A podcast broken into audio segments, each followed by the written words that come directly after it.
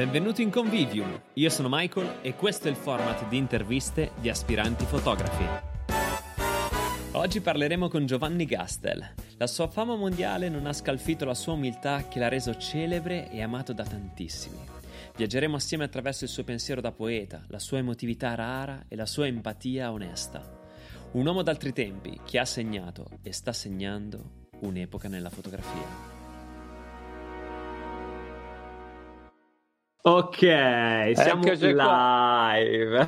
Michelle, come stai? Benissimo, benissimo, sto davvero molto bene e sono felicissimo di averti qui con noi. Ti dico questo, guarda, eh, in tantissimi quando hanno visto che insomma avresti partecipato a questo progetto, eh, quindi hai accettato di venire in live a fare questa Eh, ma cosa, che cazzo, ci mancherebbe altro. in tantissimi mi hanno detto, ma non hai Se paura? Berto- se Bertolasi chiama, eh beh, certo. In tantissimi mi hanno detto: Ma non hai paura? Ma non ti tremano le gambe? no?" E io, io ho detto: Guarda, cioè, giuro che sono stato, come dire, più agitato dell'idea di fare tutto questo progetto che di parlare con Gastel perché dal primo giorno, momento che ci siamo visti, non so, mi sono sentito talmente vicino a te, quasi, non so, vero, mio sì. amico, no? E- Sì, è reciproco. Siamo entrati subito in grande simpatia. Al bar. Infatti al bar davanti, esatto, esatto. E quindi, e quindi no, non mi sono sentito in imbarazzo, anche se ovviamente sento, come dire, la responsabilità. Ecco, questo sì, sento la responsabilità di un, di un prodotto che voglio che sia al meglio, ma assolutamente non, non mi sento in imbarazzo e di questo ti ringrazio. Credo che sia merito della tua empatia, che Oh. comunque traspare sempre sia dai tuoi lavori che dalla tua persona. E allora ti chiedo, dai, così, in apertura, così, Dai, Qu- quanto è importante l'epa- l'empatia nel nostro lavoro, secondo te, dal tuo punto di vista? senti, è importante per, per- per- come esseri umani, voglio dire, no? Noi siamo del- del- del- degli esseri eh, autonomi, però è anche vero che, che dobbiamo entrare in contatto con il resto del mondo in qualche modo, lo si può fare attraverso le opere, ma l'atteggiamento anche verso le persone, specie di chi come me ha avuto una vita molto fortunata, deve essere di grande apertura, no? Mia madre mi insegnava da ragazzino, insomma, se tu parli con qualcuno dedica l'attenzione massima, come se il mondo non esistesse a quella persona. Per il tempo con cui sarai con lui devi essere davvero con lui. Infatti vedi che non guardo mai gli orologi, avrei notato, no? Non mi Sì, guardo in giro, non, non ricevo telefonate durante. Voglio dire, è un atteggiamento che hai nei confronti della vita e poi ti serve enormemente nel lavoro, ti serve in tutto, insomma. E, e nasce anche da una leggera autoironia che fa sì che tu per gli altri sei una cosa, ma per te non sei quella cosa lì.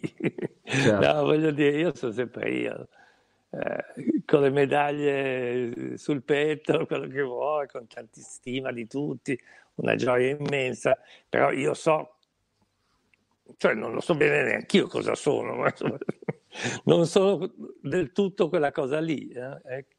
Non- Io, una cosa che ho amato di te quando ci siamo incontrati è, come dire, la tua integrità fu- fuori e dentro al lavoro, come persona, ovunque io ti abbia visto, perché poi, eh, vabbè, già prima di, di venire insomma a fare un workshop con te, perché appunto abbiamo fatto, cioè sono venuto a un tuo workshop ed è lì che ci siamo conosciuti, ma mh, avevo già visto tante interviste e proprio la sensazione che ho avuto sia mentre stavamo lavorando, sia al workshop, sia nelle interviste, è che tu, insomma, sei la persona, la stessa persona in qualsiasi contesto.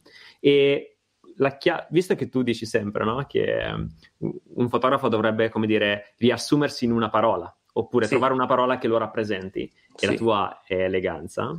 Io direi io noto- eleganza. E io noto che l'eleganza tu ri- riesci a tradurla in tutte le forme e in ogni gesto e modo. Ed è interessantissimo questo. E senti, ti racconto una cosa bella e formativa.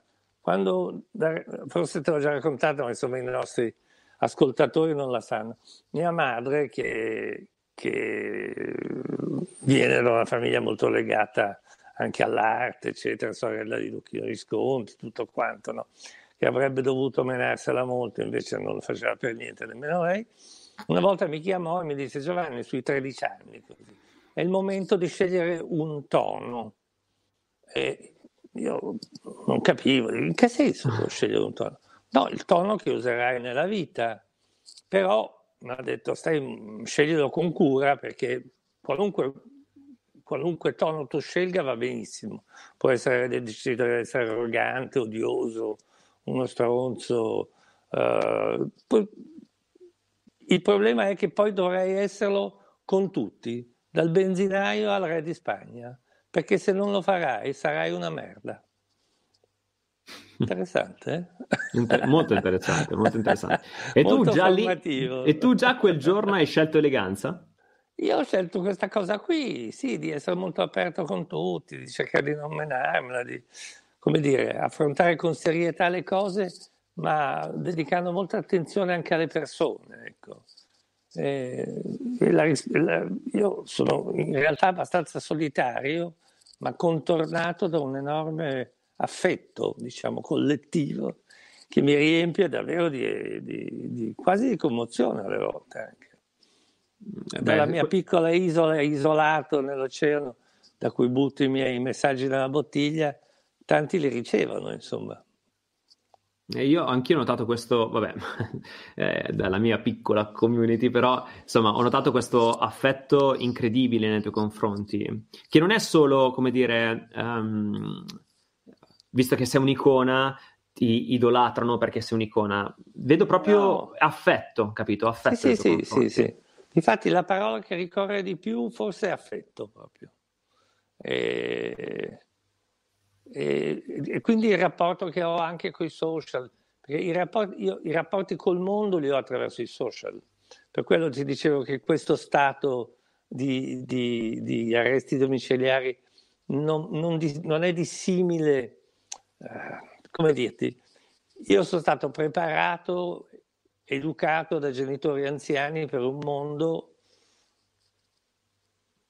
completamente diverso da quello che poi ho trovato. A 17 anni mi hanno mandato fuori dal cancello di questi villoni dove vivevano e, e mi avevano detto che avrei trovato gentiluomini, onore, bandiere, io sono uscito, sparavano da tutte le parti, i neri mettevano le bombe nelle banche e ho detto, ma scusate, ma sono tornato di dentro e ho detto a mio padre ma davvero gliel'ho detto, sono il settimo figlio.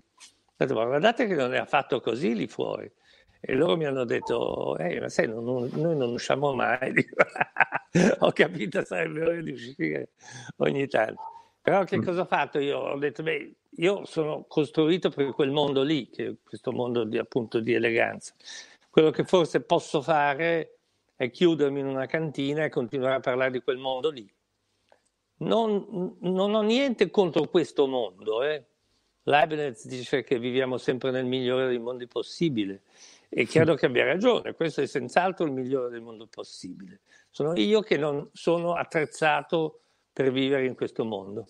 Di questa solitudine, che poi se vuoi ne parleremo, è la solitudine però che è necessaria a qualunque eh, persona intraprenda una carriera creativa o artistica, in questa diciamo solitudine ho ridisegnato il mondo, che però è quello che deve fare sempre un autore, secondo me. L'arte, la fotografia, l'arte dovrebbero alludere al reale per crearne uno personale. E il, la, il filtro è la tua unicità, la tua diversità. No? Noi siamo tutti esseri unici al mondo, irripetibili, frutti di uno spermatozoo e di un ovulo. Nella storia di tutti i tempi, solo quell'ovulo, solo quello spermatozoo, solo quella notte lì, milioni, milioni di miliardi di eventualità forse anche migliori di noi, non hanno avuto questa fortuna, no? E quindi, come dire, c'è una meraviglia di esistere comunque e c'è però anche la necessità di usare la tua diversità e unicità come filtro per vedere tutto il mondo. Eh, se riesci a fare questo, forse ne abbiamo anche parlato tanto insieme, se riesci a fare questo tu sei insostituibile, diciamo chi vorrà la tua visione del mondo verrà a cercare te. Guarda, io eh, sono fotografo ritrattista, no? O perlomeno ci provo, insomma. Però, ehm, e quindi amo le fotografie di ritratto. E ovviamente ho amato i tuoi ritratti, amo tutti i lavori che fai, insomma, in generale mi piace davvero molto il tuo mondo. Ma una delle cose che proprio mi ha lasciato stupito, ma piacevolmente stupito, sono state le tue foto di still life. Ah sì, sì, sì, ho cominciato così. Perché quando le ho viste, no? Soprattutto, eh, vabbè, c'è, per esempio c'era eh, la foto alla scarpa eh, piegata su se stessa, da cui usciva poi la tempera rossa. E io ho pensato, ma se... Perché quella è stata una commessa, no? Loro ti hanno detto, guarda, fotografa questa scarpa. Presumo sia stato così, all'incirca. Eh, sì, loro mi hanno detto, uh, fotografa una scarpa rossa. Uh, ti diamo la scarpa, tu fotografa dove ci serve. Però io faccio sempre un ragionamento, dico vabbè, allora io devo, allora da ragazzino, devo fare quello che mi dicono, quindi ho fotografato la strada scarpa rossa. Poi ho detto, beh, dato che ho 10 minuti, però adesso vi faccio vedere come si può fare un'apertura sul tema del rosso un po' meno banale di mettere una scarpa rossa su fondo bianco o su fondo rosso. Capisci? Ho sempre pensato che avevo un punto di vista e che questo punto di vista eh, io lo proponevo. Eh, ho provato a proporlo sempre. Una volta mi hanno detto di fare, forse l'hai vista, una, una pinna. Fai velocemente sì, questa pinna. Capisci? L'ho fatta senza niente. Poi ho detto, vabbè, c'erano anche gli occhiali e il boccaglio è venuto fuori un personaggio. Allora la gente ha cominciato a dire, ma questo ha un mondo immaginario diverso dagli altri. E quel mondo lì non lo può fare nessuno, pensa. Ci hanno provato tutti a farli quegli still life lì, ma gli vengono di, di merda proprio. vengono no, solo a me perché li vedo attraverso la mia mente, no? attraverso il mio filtro, ripeto. Sì, e no, gioco ma... come un bambino. Ecco, c'è una, un, un, nello still life soprattutto c'è un grande divertimento ludico, come quando ti metti lì col meccano, insomma è la stessa sensazione. Poi da ragazzino ho pensato, ma cos'è l'unica cosa immobile che dà l'idea del movimento? Il fumetto. E ho miscelato il fumetto e il mio grande amore per il pop, no? per la dire, artisticizzazione di qualunque oggetto posto nella, nella possibilità di essere ammirato come pezzo d'arte, incrociando queste due visioni molto personali dell'oggetto è nata la mia fortuna, perché poi io ho cominciato come stilifista e poi sei mesi dopo mi hanno fatto fare la prima copertina, ma certamente i miei still life hanno influenzato tutti. Tra un po' per casualità, no? Mi pare che tu sia entrato nel mondo della fotografia di, di moda. Senti, avevo letto. Ma io pensavo di fare lo stilifista, devo dirti la verità. Poi, come sempre succede nella vita, ti fanno fare quello che non, non avevi pensato di voler fare. Però è un gioco diverso. Eh? Lo still life sei veramente solo tu con l'oggetto, è forse l'espressione più pura della tua visione del, della cosa. Anche lì deve intercorrere però, come dico sempre io, una, una forma di uh, innamoramento, no? Anche l'oggetto, devi cercare disperatamente di sedurre anche l'oggetto e, e, l'oggetto deve cercare disperatamente di farsi sedurre da te. Se entri in questo gioco, che poi nel ritratto è fortissimo, è fortissimo, allora a quel punto... Però sai come va? Quando sei dentro la macchina della moda, quando eri, adesso non esiste più, quando eri nella macchina della moda, poi dilagavi, cioè ti veniva chiesto di fare tutto. Io poi da, volevo farlo still life, Oliviero mi ricordo che mi venne dopo il primo servizio di Life che è uscito su, su Donna, che è una rivista per cui lavorava anche lui, è venuto da me e mi ha detto ah bellissimo, fantastico, divertentissimo, meraviglioso. Ma tu cosa vuoi fare io Giovanni? Dico, ma io voglio fare il stilefista, mi piace fare lo still life. Mm, secondo me fra sei mesi fai la prima copertina indossata. Sei mesi dopo esattamente usciva la mia prima quindi non solo fotografo ma anche vino. Eh, sì, sì, sì, sì. Quello... Ah, ah, devo dire che ci, ci, vede lungo, a parte quando perde un po' la testa. ma io... Olivier. Eh, sì, eh, sì beh, eh, tra l'altro lo seguo ultimamente, anche lui sta facendo live a manetta su Instagram, vedo sì, che ogni sì, giorno fa, fa, live. Eh, a modo suo. Ma la cosa che ho notato e che ammiro tantissimo è come dire la continua, quasi inesauribile ispirazione che hai Uh, continuamente, no? Anche adesso, prima, quando ci siamo collegati eh, nel backstage, mi dicevi è un periodo di reclusione forzata in cui sto post-producendo come non ho mai post-prodotto in vita mia, no? No, no questo, così questo... tanto no. Lo, lo, sto facendo a manetta, mi diverto come un pazzo, perché io ho sempre molto giocato con la fotografia, no? Lavoravo in Bangkok in 25 proprio per avere a disposizione una stampa immediata Polaroid su cui sovrapponevo gli oggetti, cioè già, già giocavo moltissimo col fotografico, diciamo. Eh, quindi per me la fotografia, lo scatto non è mai finito, può diventare base per un nuovo discorso, può essere reinterpretato, mm, insomma è, la, la, la fotografia insieme all'elettronica danno un range di possibilità, è nata quasi, direi, una nuova uh, arte. Io la potrei, insomma, è un po' borderline quello che faccio io ormai tra, tra pittura, arte, fotografia. Però diciamo che hai un approccio comunque sempre analogico anche nel digitale, quello che ho notato. Sì, sì, nel sì, senso no, che comunque... Sì, sì. No? Sì, sì, assolutamente. Eh, ma mi chiedo, ma dove... Cioè, Um, per esempio, Ninfe è l'ultimo progetto, giusto? Ninfe. Ninfe, pardon. eh, come, mm, cioè, come, come, ti è venuto, no? Co- come sei riuscito a trovare ancora un'altra idea così vincente, così interessante, dopo così tanti anni?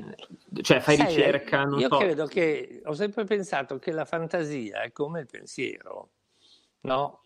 È inarrestabile. Non non c'è un momento di stasi, non, a meno che tu purtroppo abbia delle malattie, ma se no, cos'è l'unica cosa che davvero ferma, e l'ho visto succedere mille volte, la creatività? La paura di perderla. Capisci? Quando tu cominci a dire, a fibrillare, non mi viene più in mente niente, aiuto, so, ho raggiunto il massimo, ho fatto quello, invece tutto va dimenticato subito Capisci? Cancella la lavagna, si diceva a scuola. Gassel, vada a cancellare la lavagna. E così faccio io con tutto quello che ho fatto. Adesso ho, oggi ho mandato in rete due o tre ninfe. Per me sono andate, cioè sono partite, ti dico, sono messaggi nella bottiglia, sono buttate dentro il mare, domani farò qualcos'altro. E, e quindi se tu non hai paura, diciamo, di perdere creatività, la creatività è infinita e ovviamente devi nutrirla, no? Perché serve studiare, guardare, vedere, non, non tanto perché poi ti serva veramente al momento in cui lavori, ma perché sposta, come dire, il momento in cui una cosa tua ti piace più lontano. E poi, ovviamente, più cose sai, più vedi, più leggi, più compari, più... e tutto questo poi torna in in, in, in specie di flash di illuminazione. No? Le linfe, sai, ho, l'ho presa lontana perché ho cominciato a fare uh, Gli Angeli Caduti, che è stata una serie molto fortunata. Dagli Angeli Caduti ho fatto le idee che mi interessava molto, sono molto legato anche alla, sia alle scritture che alla um, mitologia. E poi ho detto, beh, però Pan, che è un mio grandissimo amore, io giro sempre con un saggio di Hillman che si chiama Saggio su Pan, che è uno dei libri di riferimento, per cui Pan e, e le ninfe, le sue ninfe sono sempre state nel mio immaginario. Allora proviamo a utilizzare, nello stesso tempo, sì, utilizzare tutto questo in una chiave moderna, no? Perché non si può farlo? Perché non si può parlare degli dei olimpici in chiave fotografica? Ovvio, bisogna farlo con grande eleganza, è tutto lì che se tu fai delle cose eh, volgarotte, allora sono terribili, no? No, certo, assolutamente.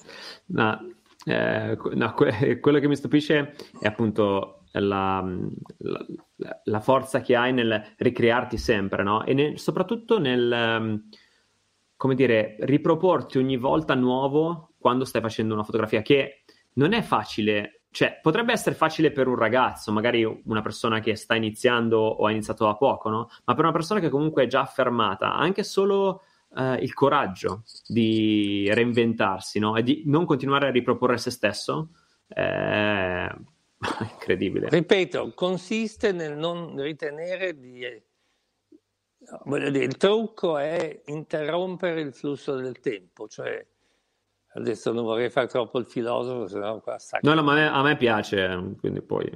Ma, però il tempo in realtà non esiste. L'unico tempo che esiste è quello di adesso. Io adesso e te siamo nella realtà. Tutto quello che abbiamo fatto dieci minuti fa è già passato e il ricordo che ne avremo non è neanche molto, non è neanche molto attendibile, capisci? Quindi il futuro è del tutto aleatorio, perché può succedere di tutto, come, sta, come dimostrano questi strani giorni che stiamo vivendo, per cui bisogna vivere nel presente assoluto. Se riesci a fare questa cosa, ogni occasione che hai di lavorare, di fotografare, è l'occasione della vita, capisci? che sia un chiodo, una top model, la copertina di, di Vogue, il ritratto di tua sorella, non cambia più, più, molto.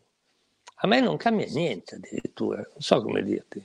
Certo. Io devo fare la fotografia, devo da, concentrare in quella fotografia tutto quello che ho da dire, almeno come tentativo, tutto quello che voglio e posso e so dire, devo concentrarlo in quell'immagine lì.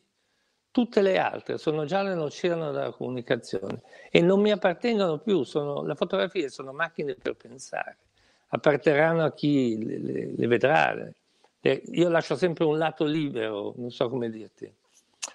Cioè, un'opera, qualunque opera poetica, pittorica, diventa un'opera se lascia un lato libero. Cioè, se chiude sull'autore tutto è una sega. Se invece lascia una, un lato aperto, lascia entrare chi la vede, che la interpreterà a modo suo. Io non do neanche titoli, quasi mai, né alle poesie, alle poesie mai addirittura, ma neanche le, uh, poco anche alle fotografie. Perché? Perché non voglio influenzare, cioè non, quello che io voglio dire è relativamente importante. Tu non devi capire quello che voglio dire io, ma devi capire attraverso la mia opera quello che stai vivendo tu, quello che c'è nella testa tua, quello che produrrà questa immagine a livello tuo personale. Così è importante. Allora bisogna, le opere si, le, le, le, belle, le, opere belle, le opere d'arte buone, ti concedono questa ricreazione, capisci? Tu sei il pittore, tu sei il fotografo, tu stai ricreando insieme a lui un'opera che alla fine diventa tua. Per questo anche questo grande amore anche per le mie poesie, per le mie fotografie, perché tutti le sentono anche loro. Non sono un atto, ripeto, di autoerotismo mio per far vedere quanto sono bello, bravo, buono e intelligente, ma sono delle macchine che funzionano per solo se il lettore o chi le vede aderisce, entra e si sente in qualche modo partecipe. Se no non servono a niente. non è esattamente come dirlo, cioè, ehm, riflettevo sul fatto che poi non è proprio come dirlo e tu in questo riesci benissimo, insomma, eh, forse questa che fa la, la, differenza tra un maestro no, e un allievo. Fai, fai, guarda, non è neanche così difficile, una volta fatta e considerata fatta, dimenticatela. Certo. Perché non è più tua, le foto non sono mica nostre. Se, se fossero nostre non le faremmo vedere a nessuno. Noi usiamo un mezzo di comunicazione per comunicare, se no non avremmo alcun bisogno di scrivere o di fotografare. Noi vogliamo essere visti. Mi hanno sempre fatto girare i coglioni quelli che dicono, ah io sai, scrivo, fotografo, ma poi tengo tutto nel cassetto, lo faccio solo per me. Non par di palle. Se tu usi un codice intellegibile agli altri è perché vuoi essere letto, è perché vuoi essere visto. Allora non, mi, non si raccontassero palle, hanno paura, è un altro discorso. Tra l'altro... Ma chiunque usa un, un, un codice intelligibile vuole essere visto e letto e capito. Io penso che però è più importante che capisca se stesso. Ecco. Verissimo anche questo. E torniamo appunto al primo punto che è, come dire, trovare eh, la propria idea di se stessi sul quale poi comunicare se stessi sì. al mondo, no? Quello, senti, è come, come abbiamo detto, diciamo, virtualmente facilissimo addirittura, uh, tecnicamente un po' più difficile. Perché? Perché noi siamo sempre molto mascherati, perché se no si tratterebbe di andare al fondo, di, un po' psicoanaliticamente al fondo di te stesso e vedere cosa resta, no?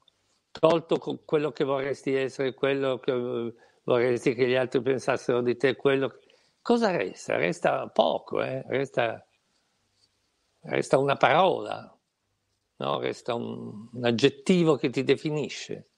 Su questo aggettivo poi tutta la tua estetica è facilissima da costruire, perché se tu sei coraggioso, capisci che ne deriva una luce coraggiosa, un, un impianto uh, di ripresa coraggioso, un, se tu sei timido, altrettanto. Tutte le scelte si fanno chiare, no? Se tu sei elegante, tutte le scelte si fanno chiare. Chi devi fotografare, in che modo fotografare, che non vuol dire fare delle cose vecchie, eh? Non so se hai visto questa serie delle rose che sto facendo. Meravigliosa, certo. Ma sono modernissime, no? quasi divisioniste, eccetera. Cioè, io cerco io penso però che la, il bello sia ancora quello greco-romano, sostanzialmente. Che il, il, la be- adesso sto scrivendo un, un, testo con Davide Rondoni sulla bellezza, un libro. E Davide Rondoni è un grandissimo poeta. E, ci misuriamo proprio su questi concetti. Io penso che la bellezza occidentale sia ancora greco-romana sostanzialmente, in una maniera che però deve essere attualizzata ovviamente. Uh, e, e, e, lavoro ancora su questo, insomma. E però ne deriva, secondo Platone, che bello è, genera, lui fa una specie di, di, di trimurti, di, di concetti, bello, buono, giusto. Ecco, lui considera quasi sinom- sinonimi o comunque cose che vanno abbinate. Non riesce a vedere il bello scorporato dal giusto. Quindi c'è un'etica anche del bello eh, io... e, e, della verità. Ci stiamo allontanando un po'. Io quello che ho visto di te anche uh, sul set, che davvero Uh, in quella giornata, nel workshop che abbiamo fatto insieme, sì. ho rubato molto con gli occhi, ma non tanto come ti muovi con la macchina in mano, che era comunque assolutamente interessante, ma più come ti muovi nello spazio, come sì. interagivi con gli altri. E, ed è incredibile come tu abbia creato rapporti con tutte le persone, compresa la truccatrice, la modella, ma prima ancora che, che posasse e, insomma, era proprio come essere am- amici tutti insieme a una tavola rotonda, no? Eh, ma deve cui... così. Io non, non, sono un maestro, cioè, sì, forse anche, ma lo sono alla maniera appunto greca. Cioè, sono un, un vecchio che ha capito delle cose, che non vede l'ora di, di raccontare non cosa fare, ma il metodo per fare. Tu vedi che non parlo mai di diaframmi, di ottiche, di, luci, io parlo sempre di cercare se stessi, perché poi mettere la luce, fare quelle robe lì, l'inquadratura, l'ottica, sono delle cose che ne derivano e non devi quasi nemmeno pensarci, non so come dirti. La luce è... segue la tua visione del mondo. Quello che temo un po' è che la poesia eh, sia quasi più difficile da, trovare, nel senso la poesia, proprio la poesia che, che domina la lettura del mondo. Ogni tanto penso che quella sia un po' un dono di natura. Questa distonia nel vedere il mondo deve, attra- deve passare attraverso eh, come dire, la lente del bello. Ecco. Il bello può anche essere disturbante. Io ho fatto, come sai, un libro sulla morte, il dolore, la sofferenza, però secondo me non ho abbandonato il cammino del bello. Il dolore, per esempio, è un sentimento altissimo che ci pervade, che lo vediamo in questi giorni drammatici e che viene sempre trattato dalla fotografia moderna, dalla fotografia contemporanea, in maniera trash, molto sporca, vol- vo- piuttosto volgare. Invece tu pensa no, alla storia della pittura, no? delle crocifissioni, lascia perdere la fede, ma insomma un uomo trafitto, inchiodato, sanguinante, eccetera, eppure l'altezza del, no? della, della composizione, eccetera, ti porta a dire davanti a una scena truculenta, ma che meraviglia! Cioè, il bello non è il dolciastro, eh. Il bello può anche essere fortissimo, insomma. Assolutamente. Tra l'altro quel libro ce l'ho, eh, c'è un aneddoto carino che praticamente comprai quel libro a scatola chiusa, cioè vidi mm, che era, lo, lo trovai su internet e ho detto no, no, deve, deve essere mio, Gastel deve essere mio, no? Quindi quando arrivò eh, andai dalla nonna, insieme alla nonna, e ho detto no, allora guarda, nonna, questo è, cioè Giovanni è davvero incredibile, guarda, è un... Eh, gli ho detto, ah, fa dei ritratti pazzeschi, vedrai, stanno delicati, delicati, bellissimi. Ho aperto quello e mia nonna tipo... così basito, ha detto, no, no, aspetta, aspetta. Allora, poi, niente, poi mi sono riguardato con calma a casa. Detto, e effettivamente però eh, le immagini erano molto forti, davvero fortissime, sì, sì. Ehm, però eleganti. Esattamente. Però Vedi che è possibile sul te- sulla parola che sceglierai poi, come dire, costruire qualunque tipo di comunicazione, perché è il tuo punto di vista. E quindi puoi parlare anche di morte, non solo di gerane e, e di belle donne, puoi parlare di tutto. Germano Celant una volta mi ha detto una cosa così intelligente. Facevamo la prima mostra triennale nel 97, che è quella che mi ha un po' diciamo, celebrato la prima volta. Era una antologica e Germano faceva il curatore. E davanti a me, nel mio studio, seduto al tavolo, mi chiedo dopo un po' che faceva una specie di intervista, per, voleva conoscermi un po' meglio, mi ha detto, ma la smetti di dire che sei un fotografo di qualcosa? E io ho detto, in che senso?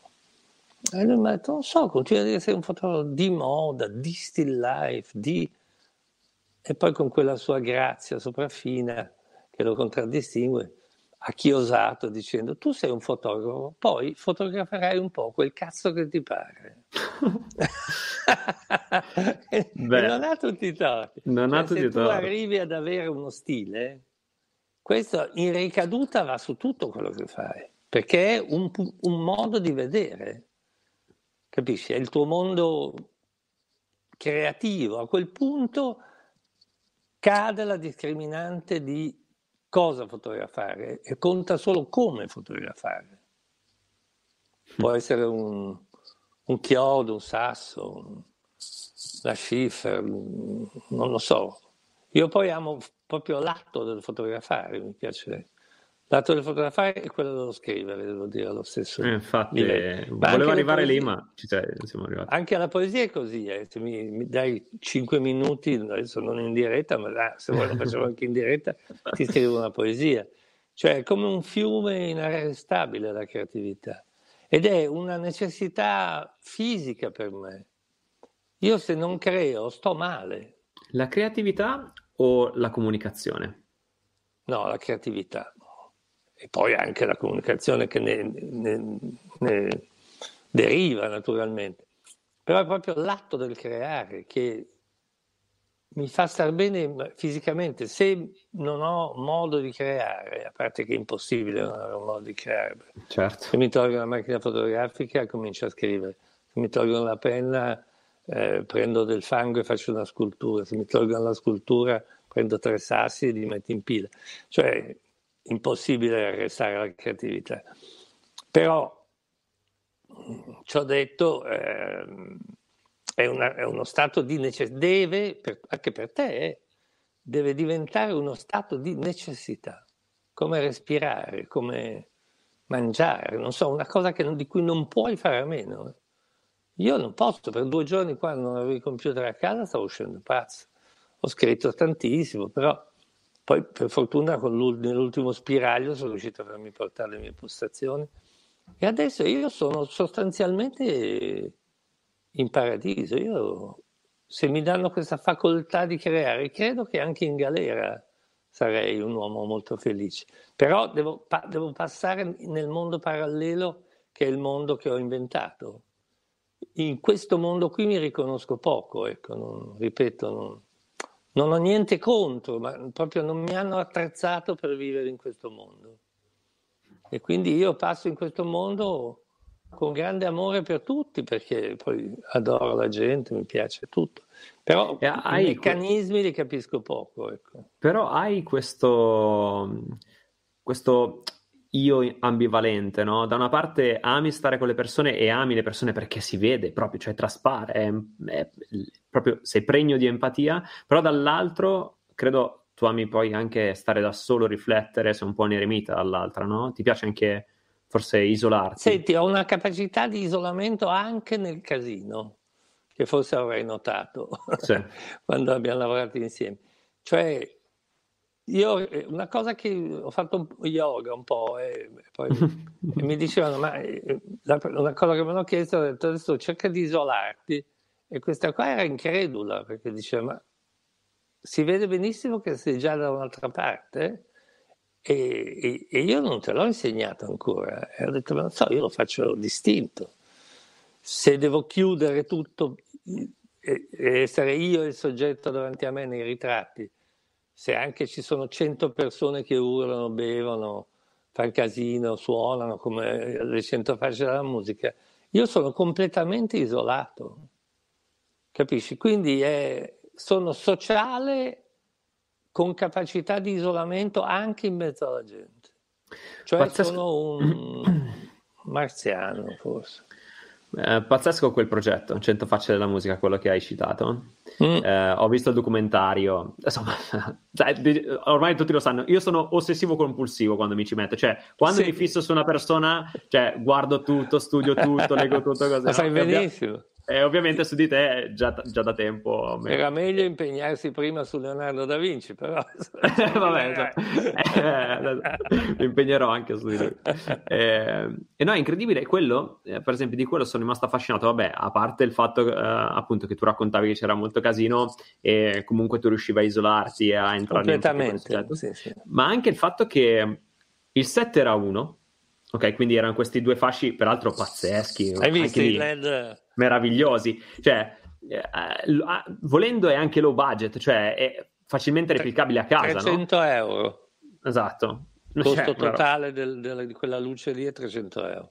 E, e montata, anche... è già, già, montata. Però è l'idea no? che, che, che, fa la differenza, ovviamente, come sempre. Ma la cosa che a me ha stupito è come tu sei, sia riuscito a interpretare ogni persona eh, ogni artista in modo diverso nonostante il set fosse identico, per non parlare poi della no, foto è... di Pino Daniele. Sì, sì, incredibile. Quella è un dono, quella Veramente... foto è stata un dono. Mm. Ti dirò che lì è, è, un esperimento che ho fatto scientemente, cioè ho, ho detto ma eh, qui io devo togliere tutto, capisci? Devo togliere tutto, devo unificare tutto, de- perché io devo tirare fuori loro, capisci? Loro, la mia visione, la, la visione che io ho di loro naturalmente. Però non, non, voglio appoggiarmi a niente, non li ho fatti truccare, non li ho fatti pettinare. Entravano di, in questa specie di festa folle. in cui si bevevano tutti come i matti. Poi io avevo un po' paura all'inizio, sai, magari ci sono delle tensioni tra di loro, quindi avevo fatto degli schedule molto attenti. Par di palle, stavo stati lì, tutti lì fino alle 4 del mattino. Insomma, è stato veramente divertentissimo, si vede un po' il clima. Sì, no, Però sì, sì, ho detto no, qua devo... e poi volevo una luce proprio nuova. Un amico mi aveva parlato dei LED ho e lui li, li, usa per il cinema, li usava per il cinema. E, mm, queste, è venuta l'idea di fare questa ovalizzazione dei LED, ci siamo messi a, a lavorare e, e, poi, sai, poi lì, lì gioca molto davvero l'empatia. Cioè questa capacità che ho di scherzare con la gente, di farli ridere, di, No? Sai, la prima cosa che faccio, per esempio, un consiglio pratico, eh, diamo anche qualche consiglio. Eh, esatto, sì, sì, eh, ci sarei arrivato. Ma mi, mi anticipi sempre. per il ritratto ti consiglio questa cosa, visto che tu sei un ritrattista. Tu devi andare lì e dire e, e, e, e portare l'altra persona a chiederti cosa devo fare. Quando lei ti chiede cosa devo fare, tu devi dire un cazzo. è sufficiente. oh, allora, se me lo dici tu, io domani lo faccio. Però... Fallo, fallo, lo farò, lo farò, lo farò. Immediatamente una risata. La persona si distende, non ha più prova da prestazione, capisci? E, oh, e, aiuto. Ah, scusami, scusami. Arriva. Ok, scusami. Capisci? Questa è una, è una piccola cosa, no? Eh, poi dico mm, due, due fesserie, non lo so, senti, eh, soprattutto se le donne sono belle, le giro, dico guarda ti metto io in posizione, le giro di schiena, con la faccia verso il muro.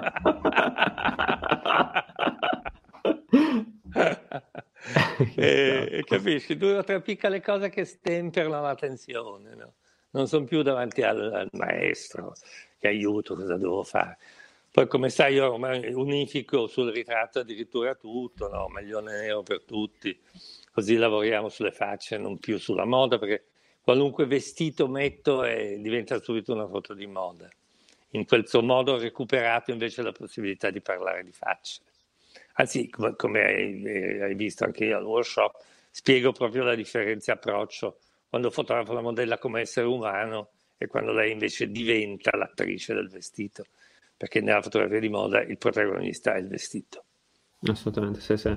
Eh, io ho avuto tantissima difficoltà. Quante difficoltà ho avuto a fotografare moda? Cioè, proprio eh, incredibile. Sì, eh. sì, sì, sì, sì, sì, perché è un mondo che non, non conosco. Però ricordati eh. Germano, eh, ricordati Germano. Mm. Tu, tu, sei un fotografo, poi fotografare un po' quel cazzo che ti pare. Ah, è vero, è vero, sì. hai ragione. Hai ragione sì. Però sai cosa? Io mm, ho, da quando ti ho incontrato eh, ho cercato la parola che mi rappresentasse. E come e, allora, andiamo discretamente bene, oh. ma ci dobbiamo lavorare ancora, dobbiamo affinare ancora, sì, non sì. sono ancora sicuro. Ma secondo me è perché poi tu, vabbè, insomma, comunque, può, comunque. può, anche cambiare nel corso del tempo, eh? non, non, è definitiva. Eh, in me è rimasta quella, però secondo me può anche cambiare, puoi avere un periodo timido, è un periodo arrogante, è un periodo importante però che ti definisca con grande sincerità, che ti, no? trovata la parola, questa può anche, penso, evolvere nel corso del tempo, benché sei quella fondante, insomma, è difficile che succeda. Però non lo escludo, ecco, io non l'ho mai cambiata. Um, e volevo chiederti questo, uh, switchando argomento. Vai. Um, io conosco già la tua storia e cioè, tra l'altro ci sono tantissime interviste in cui la racconti, quindi uh, insomma ripercorrerla mi sembrerebbe di appunto ripetere qualcosa che è già sì, stato detto. Sì, sì. Però la cosa che invece mi interesserebbe capire no? è nel percorso sicuramente ci sono stati dei turning point, cioè dei momenti in cui qualcosa è cambiato, sia dentro di te che per le opportunità che hai avuto, ehm, proprio a livello di carriera magari hai fatto un salto, un balzo in un momento piuttosto che in un altro e volevo sapere un po' quali erano stati, se ci sono un po' delle pietre miliari nel, nel percorso che ricordi eh, con piacere, sia positive che magari battute d'arresto che comunque insomma in qualche modo ti hanno, fatto, ti hanno frenato o ti hanno messo in difficoltà. Ma assolutamente sì. Senti, diciamo, io ho cominciato quando ancora non c'era neanche il Made in Italy, la moda italiana non c'era. Nel 76 ho aperto il primo studio e ho fatto qualunque cosa. Uh, mio padre mi cacciò di casa uh, perché non voleva che facessi il fotografo, sostanzialmente voleva che studiassi. E quindi mi sono ritrovato senza una lira in questa cantinaccia a fare i matrimoni, le fototessere, insomma questo.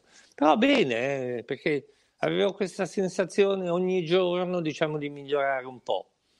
Poi è successo l'indicibile, cioè quando io ero finalmente pronto, dopo 4-5 anni, mi sentivo pronto, è scoppiato il fenomeno della moda italiana, assolutamente inaspettato e, e come dirti, è, è rivoluz- assolutamente rivoluzionario.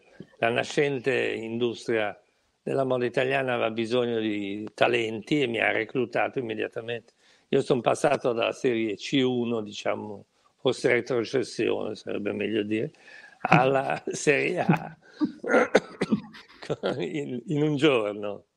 Eh, sono stato preso il lunedì a Vogue Italia e il mercoledì, mi sembra, a, a Donna, che era il grande competitor.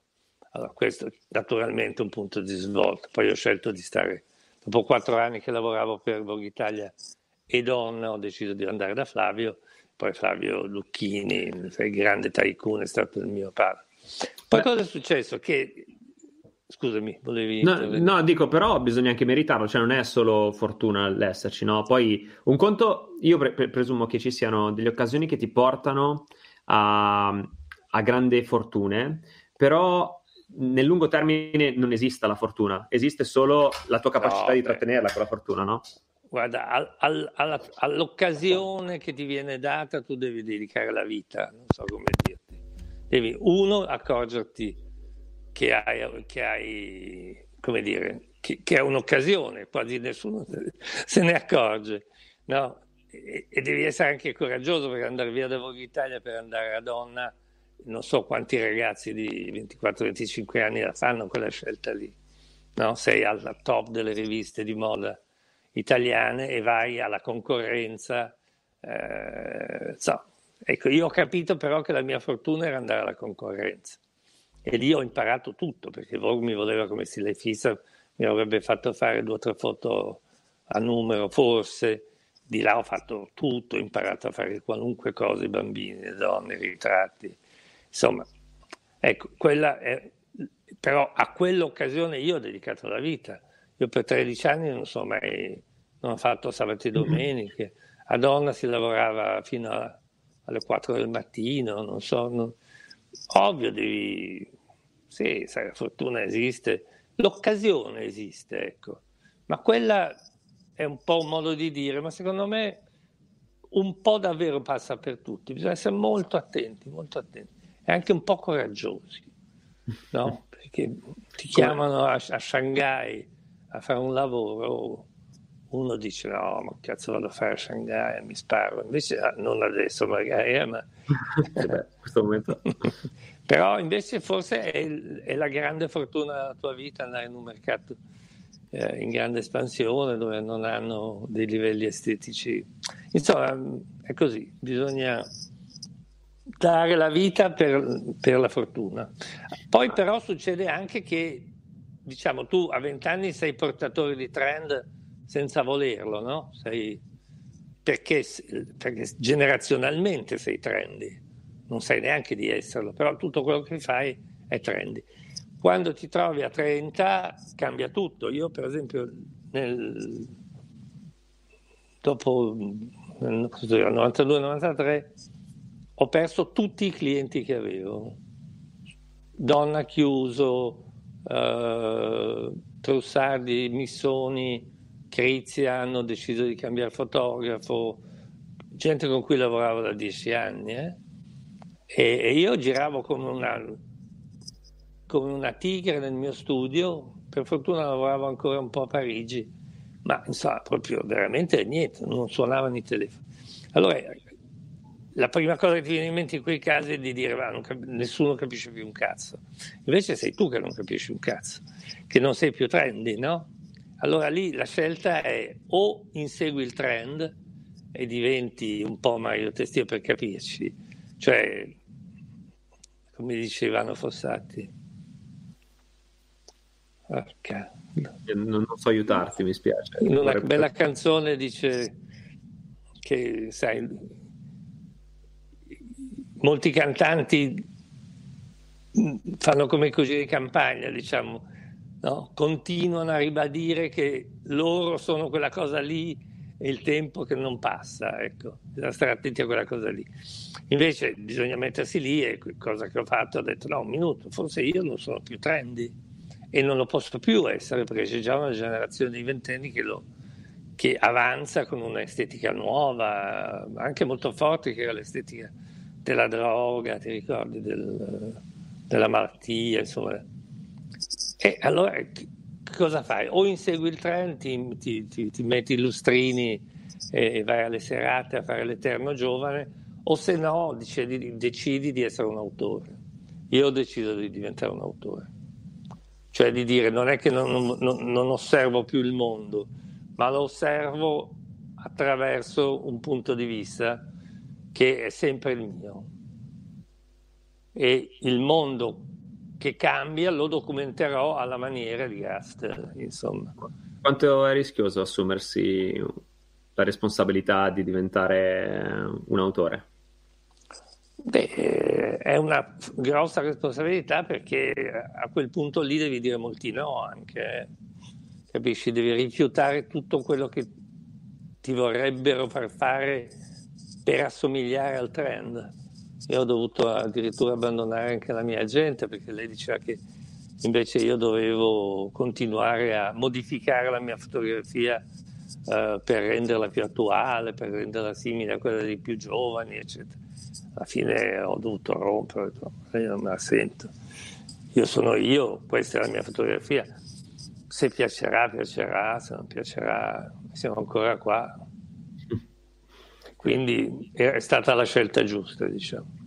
E qu- quando hai sentito di, come dire, aver creato un, un'icona in un qualche modo, no? Uh, un, insomma, di guardare indietro al tuo lavoro e dire, ok, sento di aver dato qualcosa, no? Poi è sempre tutto in divenire e la prossima fotografia è sempre più importante, però... Ma senti, forse la, quella più importante, quello, l'unica volta davvero che ho un paio di volte, diciamo. La prima volta è stata quando ho fatto il primo still life di quel tipo che dicevamo, ironico. Ah, sì, no, Era molto semplice, era una, una camicia, io dovevo fare, fare il colletto e, e, una camicia a quadretti, mi sembra, e rossa. E io ho detto, mettiamo una cravatta? No, mettiamo un papillon. E poi ho detto, ma senti, invece di metterci un papillon di stoffa, mettiamoci una farfalla.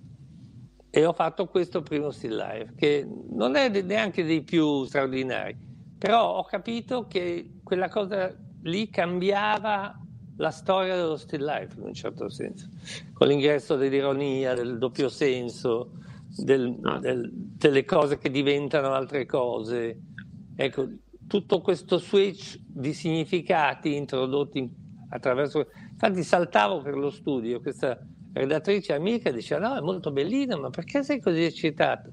E io le ho detto, sono eccitato perché questa non è una fotografia, questo è un modo di vedere lo still life.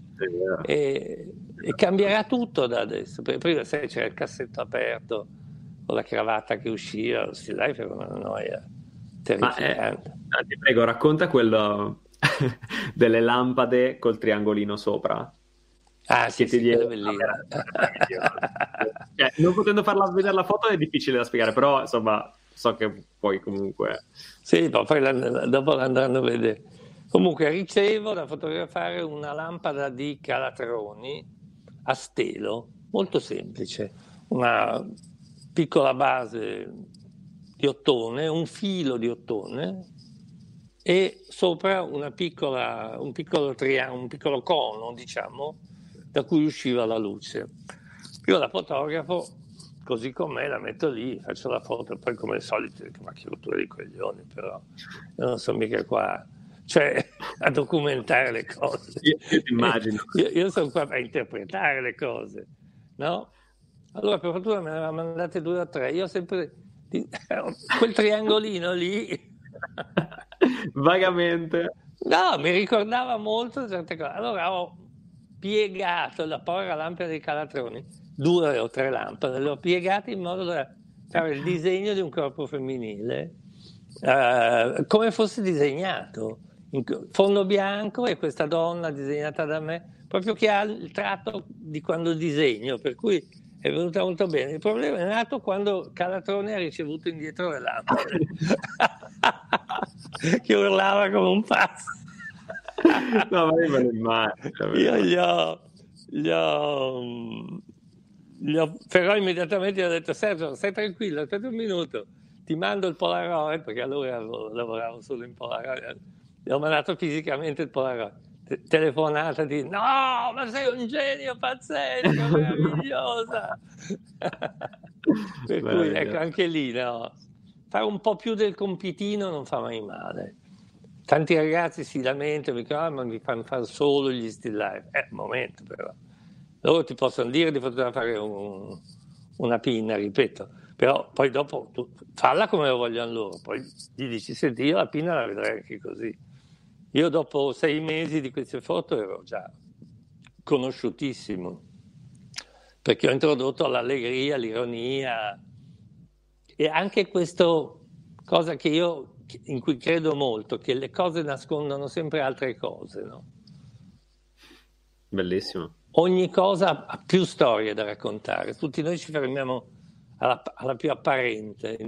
Beh, quello è un consiglio che do anche ai fotografi, no? le prime dieci cose che vi vengono in mente non fatele mai perché sono già venute in mente a tutti.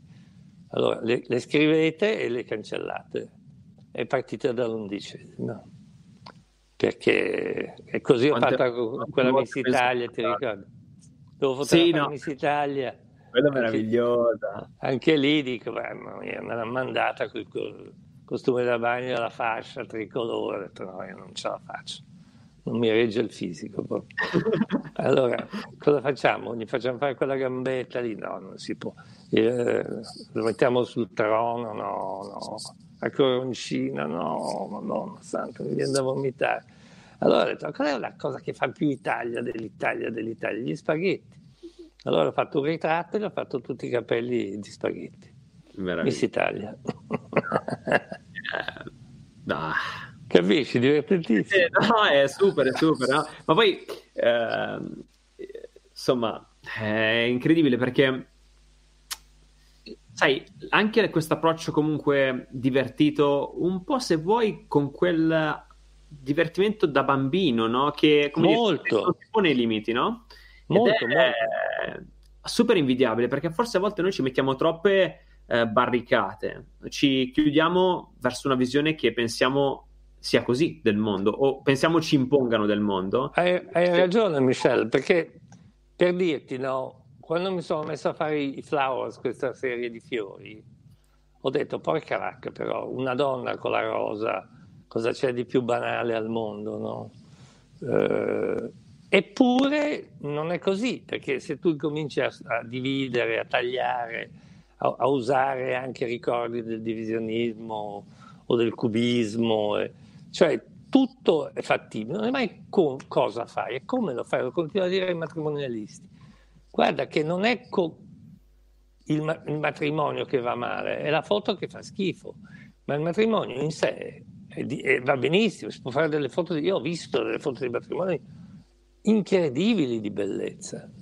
Guarda. Non bisogna mai lamentarsi, cioè non è che fotografare una top model sia meglio che fotografare una coppia di sposi Dipende come lo fai. Guarda, ie... scusami. No, no, vai, vai. No, dicevo, ieri eh, ero ospite Federico Cutuli, un fotografo matrimonialista molto bravo, e oggi parlavo con un'altra mia amica Silvia Roli, anche lei fotografa matrimonialista, e mi ha mandato insomma un suo progetto da, da guardare ed erano semplicemente, semplicemente, solamente foto di matrimoni, e, eppure il suo modo di raccontare eh, aveva della poesia e ha, come dire, fatto una selezione, messo, raccontato in un modo che era mo- molto suo, molto personale e quelle non erano foto di matrimonio, quelle erano una storia raccontata da un punto di vista forte che aveva qualcosa da dire. Ok? E, ed è... Sono d'accordo con te.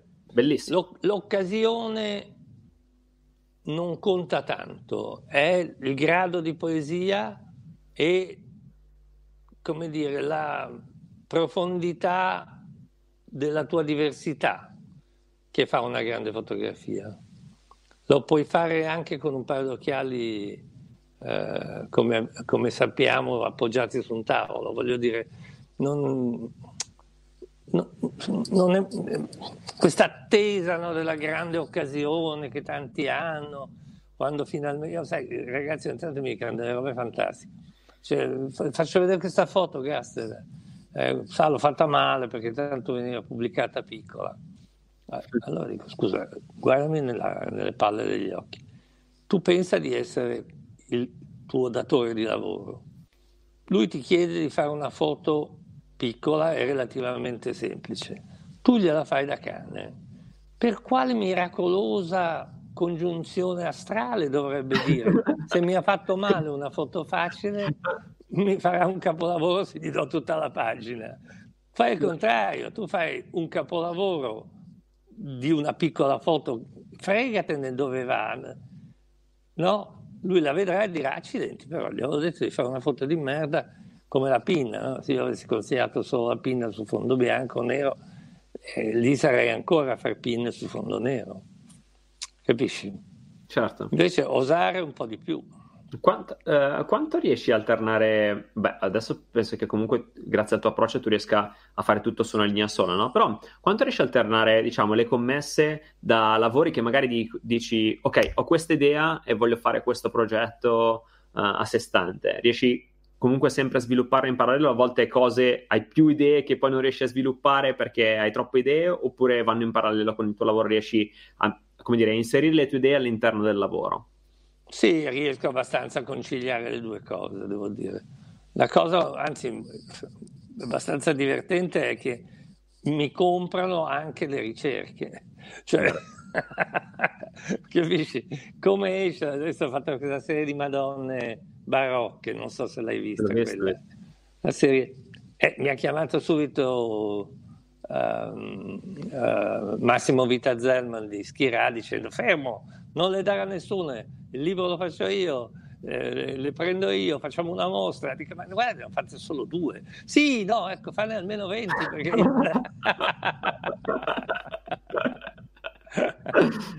per cui mi ricordo una volta eh, a Cernobbio avevo fatto in campagna, avevo fatto un nido, avevo trovato un nido, ho fatto la foto, è entrato uno in questa casetta che avevo lì e mi ha comprato la foto del nido, ho detto vabbè era un destino, non posso tenermi niente per me. Beh, però è meraviglioso, no? Che insomma. Ha... Sì, sì, si vede che appunto la persona la vuole, insomma. Come dire, ne, ne vuole subito fare qualcosa, perché proprio le, le sentono. Anche le Madonne è un, è un progetto molto difficile, diciamo, no? La figura della Vergine riproposta in chiave moderna, insomma, difficile. Però sta avendo un grande successo e, e nessuno, poi lo faccio col massimo rispetto, figurati, non, non faccio operazioni alla, assolutamente alla, diciamo, come si chiama, alla, alla, alla La Chapelle. Io. No, sono rispettosissimo della figura della Vergine, solo penso che l'arte contemporanea, che comprende anche la fotografia, abbia il diritto, come hanno fatto tutte le epoche, di tratta- trattare anche eh, diciamo, i personaggi sacri in una chiave attualizzata. Ecco. Certo. E poi anche lì eh, traspare sempre il modus operandi, no? In questo caso eleganza. Assolutamente, lì più che mai, no? Rispetto e eleganza. Ma io ho sempre rispetto per la Madonna, ma per le donne in generale. no, davvero, no, no, io ho un enorme no, no, rispetto. Ma l'ho visto tantissimo. Qua. L'ho visto tantissimo quel giorno con, con, con, quella modella, no? Perché, cioè, quello che voglio dire è che uh, non è, voglio dire, se è anche giusto, non è scontato. Okay? No, no, non lo fa quasi nessuno. Esatto, questo vuol dire, cioè io, eh, ovviamente, se hai un minimo di, di, di sensibilità, pensi che comunque tu debba riuscire a mettere tutti insieme o comunque creare un bell'ambiente, eh, certo. però non è, non è, affatto scontato, no? E non è da tutti, insomma, e questo eh, denota appunto questa eleganza che trasuda e in ogni La gente deve sempre ricordare che le modelle sono delle donne, non sono una categoria a parte. Certo. Quindi vanno trattate come delle ragazze giovani, care, spesso un po' spaventate, tranquillizzate, fatte ridere, tenute su di morale, eh, ringraziate molto sempre per la collaborazione che ti danno. Insomma, uno deve essere un... Io, sai, la cosa a cui tengo di più è essere un gentiluomo, poi faccio anche le fotografie, faccio anche le poesie, scrivo, faccio le mie cose, ma se mi chiedi alla fine cosa vorrei che scrivessero sulla mia tomba è gentiluomo e basta. Insomma. ehm, no, perché mentre parli rimango sempre. Ho un attimo di, come dire, destabilizzazione, no? Perché devo. Ah, voglio assimilare il più possibile, quindi ho un attimo di, come dire. sì, sì, sì, sì. Eh, e poi Rimani mi sento... sotto a botta. esatto, sì, e poi mi sento talmente in linea, proprio come, come approccio. Vabbè, ma eh, una cosa che ho notato è che, e poi passiamo alle domande che mi hanno fatto da farti, ok? Sì, sì, sì, sì, Una cosa che ho notato tantissimo è che tu sei capace di attirare a te persone molto simili a te. Nel senso, uh, quando io guardo per esempio le tue foto sui tuoi social, su Facebook, Instagram, nei commenti quello che vedo è ehm, persone che, come dire, da un certo punto di vista, no? parlano la tua stessa lingua. Quindi riesci a entrare in assonanza con loro, no? E a farti eh, si vede che c'è un, molta più gente di quel che pensavo che rivuole un mondo elegante e di gentiluomini. Sono sui miei due social sono quasi 250.000 persone, insomma. Eh, quindi perlomeno 250.000 persone in questo paese rivorrebbero un mondo un po' più educato, un po' più di signori, insomma, di gentiluomini, di, di rispetto per tutto, insomma, per tutti. Ce n'è così, così, poco che la gente continua ad andare nei parchi a far casino mentre muoiono centinaia dei nostri connazionali se non fosse per, solo per la malattia, ma per il decoro di avere 4, 4.000 morti nel mio paese, io sarei a casa. Insomma. Al di là del contagio, solo per, come dire, per uh, commemorare questi, questi, nostri morti. Eh, comunque, eh, per spostare l'attenzione da lì, eh, molto, molto bello. È incredibile come la, foto- la fotografia riesca in questo modo anche ad unire, no? E certo. a, a, legare anche persone molto distanti che però provano e, e, vivono emozioni simili e sensazioni simili, no? Bellissimo questo. Assolutamente, guarda, io tra l'altro ero molto solitario, diciamo, io, io mi hanno chiuso, dato che ero abbastanza talentuoso, mi hanno chiuso da piccolo negli studi, no? quindi ci ho vissuto sempre, ho avuto pochissimo rapporto con la gente con tanta gente, diciamo. I social mi piacciono moltissimo proprio perché mi permettono di rientrare nel, nell'agorà, diciamo, nella, nella, piazza. E poi devo dire che godo di, un, di una platea ah, incredibile. Al, al 98% unanime tanto qualcuno mi dice che cazzo è lei, dico, non so, se voglio glielo dico. no, e tra l'altro sei super smart, cioè um, sì. ho visto tag, ti ho, ti ho, taggato in una storia Instagram subito ripostata, ho detto wow, ma cos'è sì, sì, sì. ah, mi diverto molto, mi diverto molto. Meraviglioso. E, ehm, allora, Volevo chiederti questa, appunto quest'ultima domanda e poi passiamo alle domande degli altri e poi chiudiamo. Scusa, volevo solo puntualizzare una cosa. Certo che non mi rompessero più i maroni. La fotografia elettronica segna la nascita della fotografia.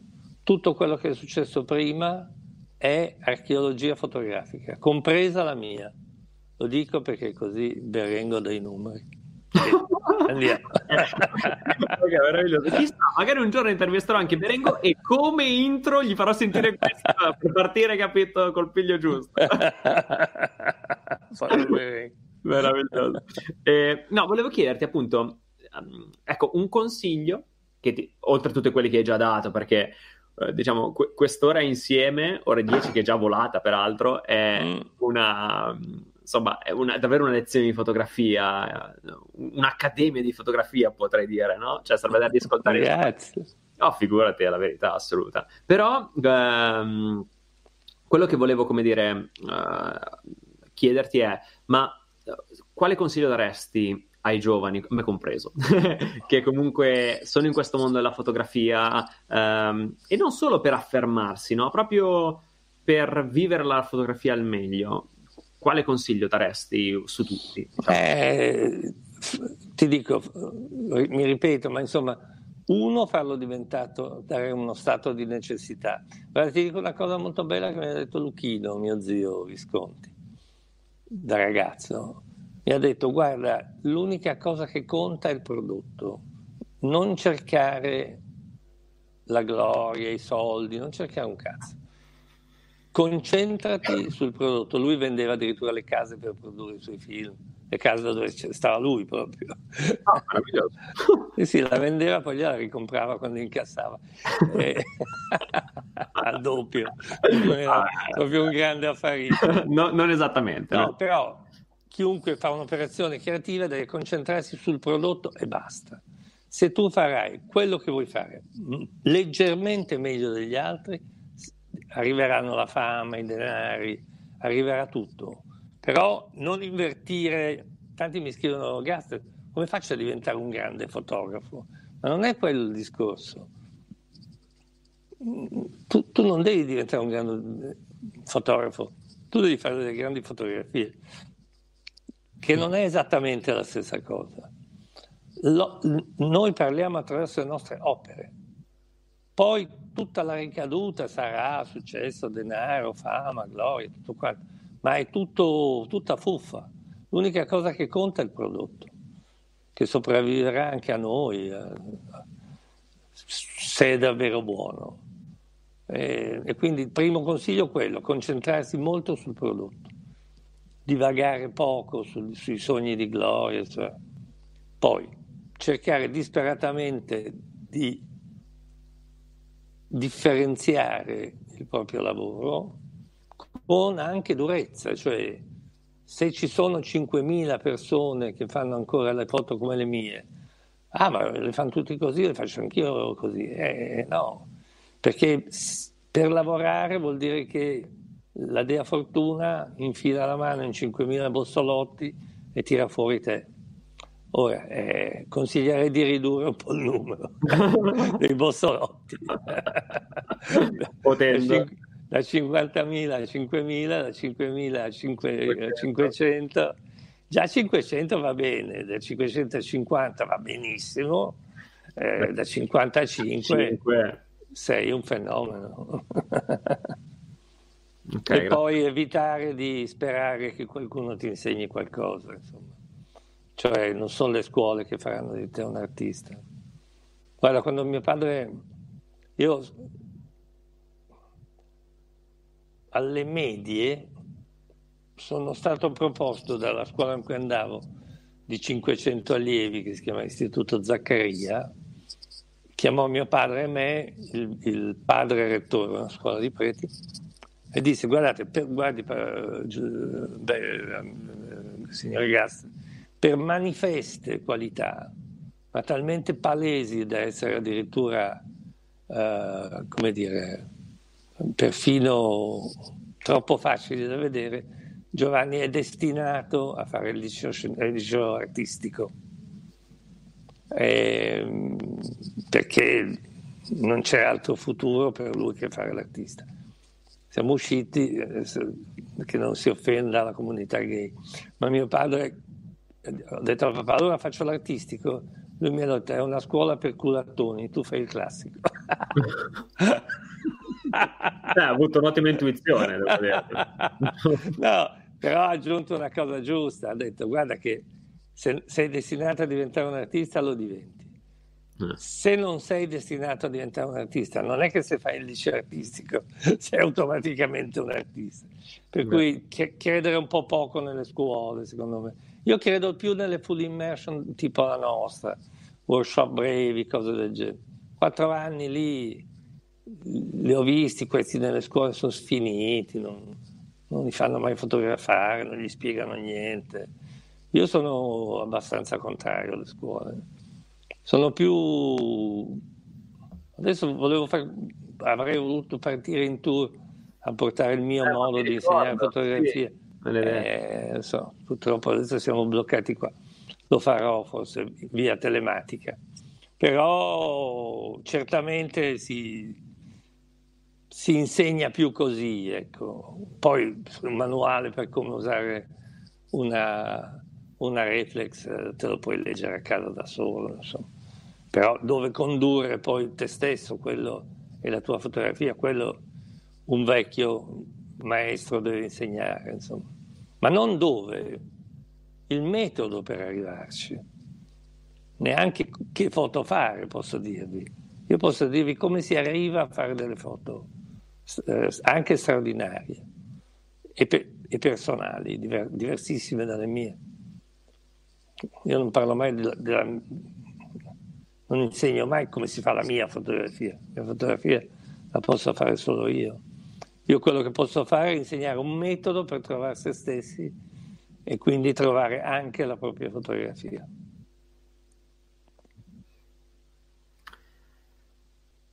So, so cazzi, eh. So cazzi, esatto, è esattamente quello che stavo pensando. Pensavo proprio quella cosa lì. Quella cosa lì.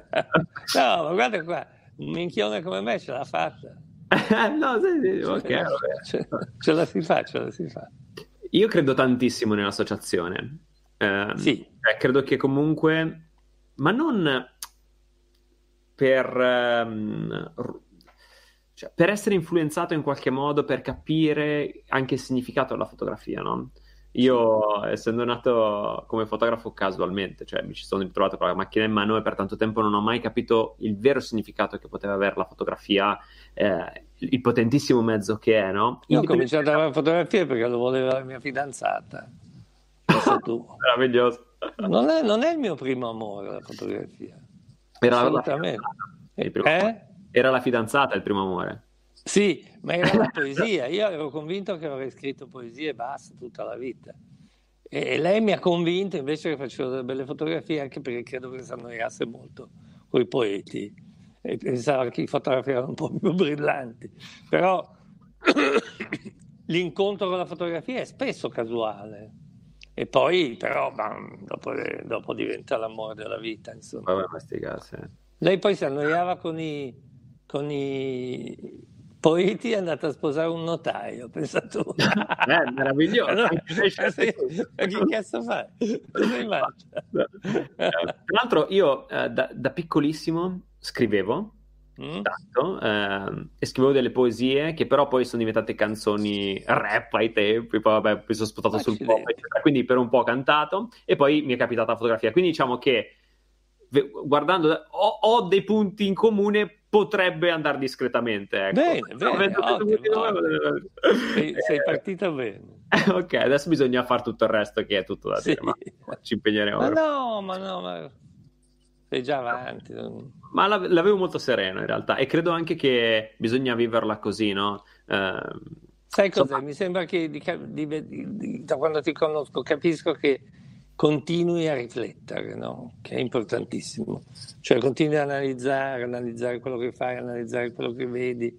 Questo procedimento è quello giusto ed è l'unico che può portarti in breve tempo, lo farà, alla definizione di te stesso, insomma.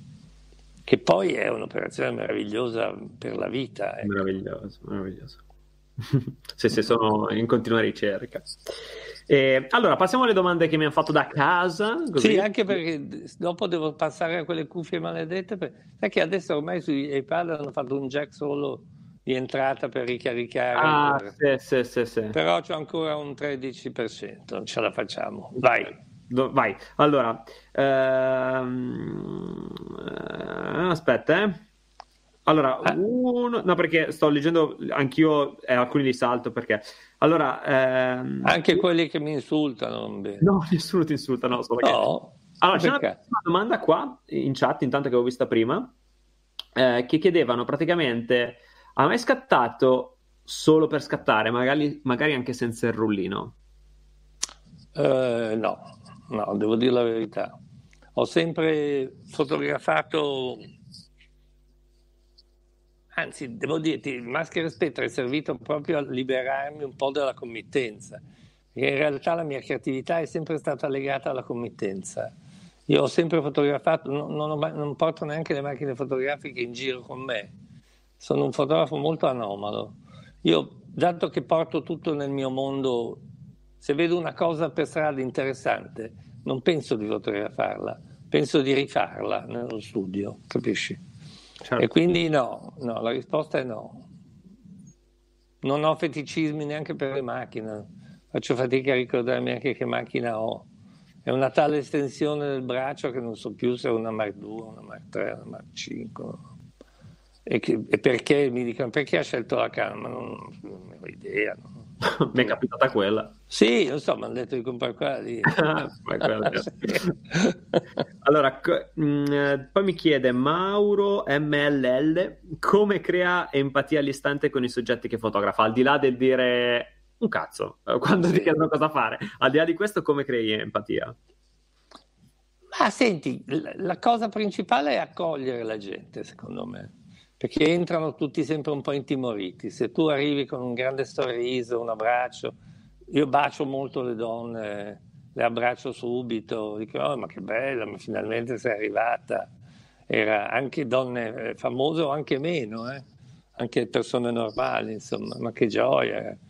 Sono felice che sei venuta. Voglio dire, eh, poi un po' di musica, un po' di vodka, un, insomma, un, tutto il clima castelliano no? liberi tutti, siamo qua per divertirci, faremo una cosa bellissima. E poi non è che inchiodoli, sono velocissimo, quello l'hai visto tu anche. Sì, Io fotografo in brevissimo tempo, specialmente le persone non professioniste, ma anche i professionisti, non mi cambia molto. Perché penso che, dato che io sento quando ho la foto, quasi sempre nelle prime 5 o 6, diciamo, non ho bisogno di scattare molto a lungo.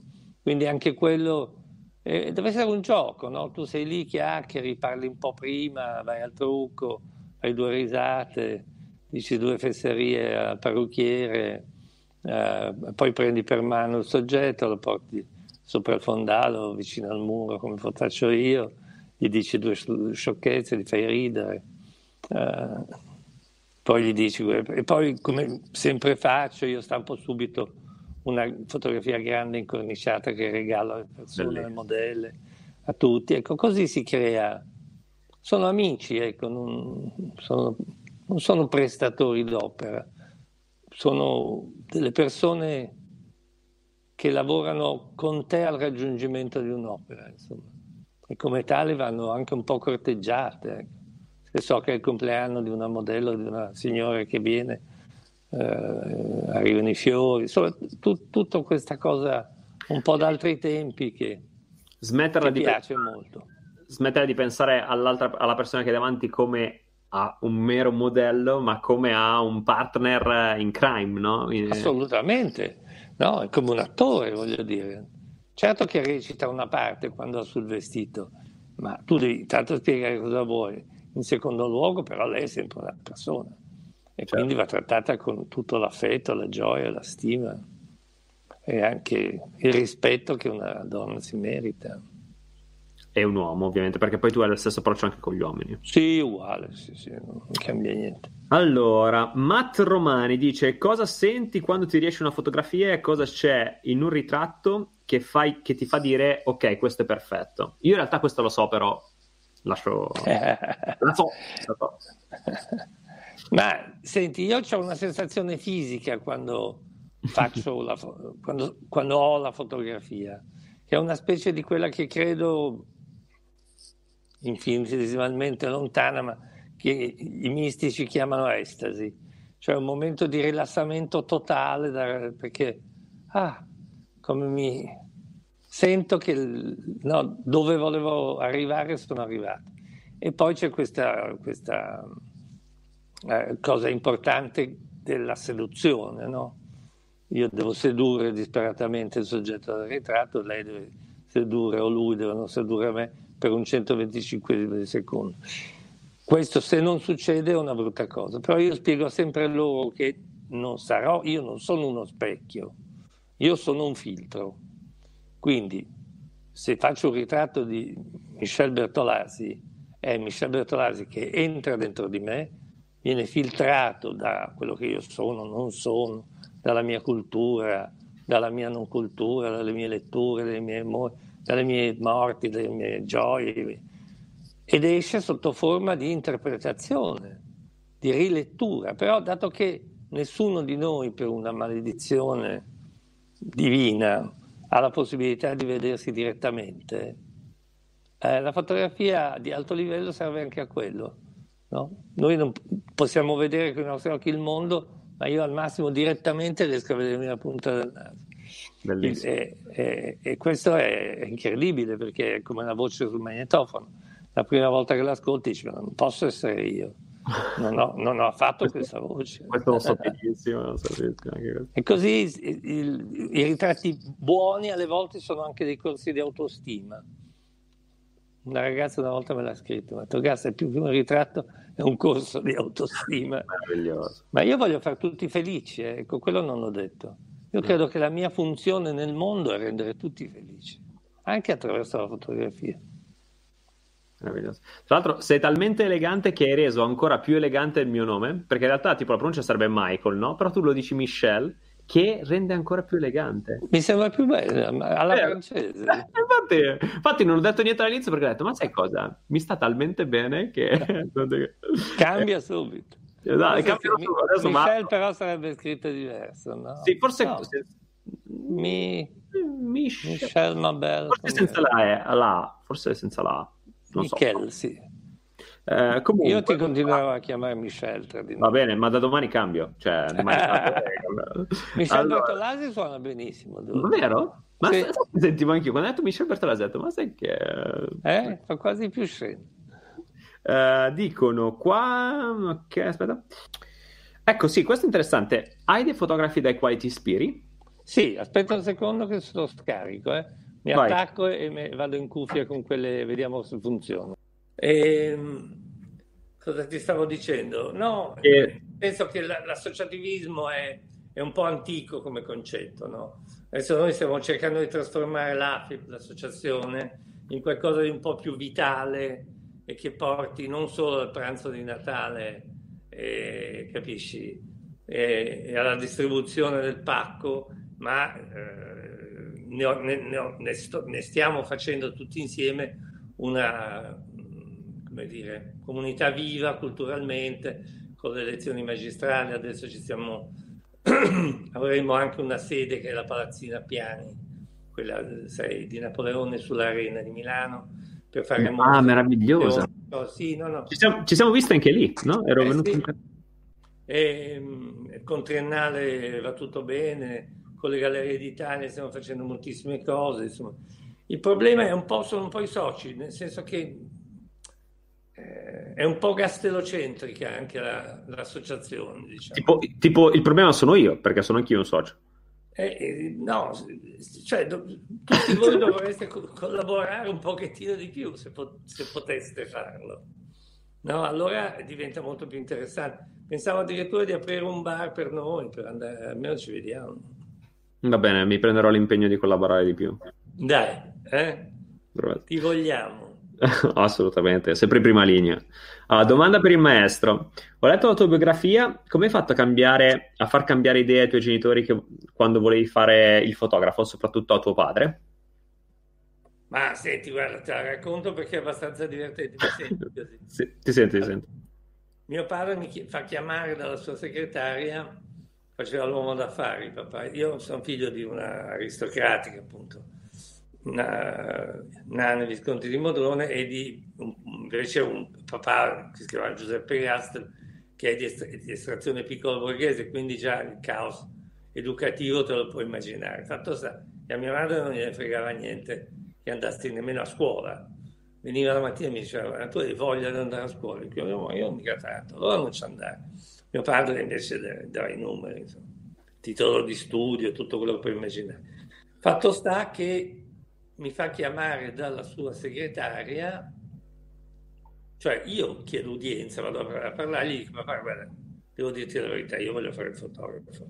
E quindi è inutile che faccia l'università, sarò l'unico dei sette non laureato, amen. E, ehm, e lui per tutta risposta era molto bello, papà, molto elegante, così, molto dandy. Mi ha detto, ah va bene, ehm, capisco, ovviamente da oggi penserai tu al tuo sostentamento, perché io ti davo dei soldi e ti tenevo a casa perché tu, eh, diciamo, facessi università, Vabbè, ci stava, no? Ci stava. Ci salutiamo un po' freddamente.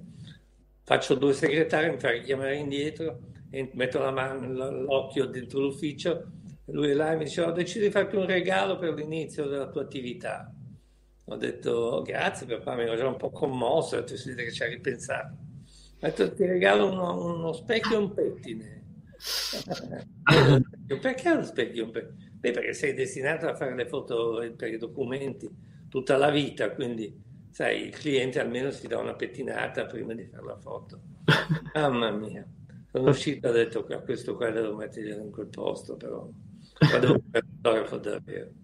E sì, pochi anni dopo, Lanfranco Colombo che mi dedicò una mostra al diaframma, che è la prima galleria storica di Milano di fotografia, a Via Brera. Mio padre stava in Via dei Giardini e insomma, venne alla mostra, era pieno di gente, c'erano tutti i miei still life esposti. E, eh, c'era già stata una piccola forma di disgelo perché ci eravamo visti un'occasione familiare, mi aveva chiesto, uh, ho saputo che hai aperto lo studio, come l'hai chiamato? Non era vero, ma io per... mi ho fatto questa battuta, studio pochissimo.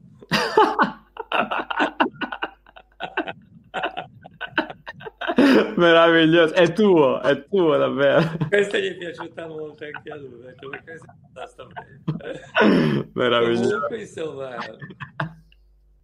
ah, resta la mostra così, beve, farsi diverte, sempre molto serio. Poi gli dico, ti accompagni a casa? Sì, sì.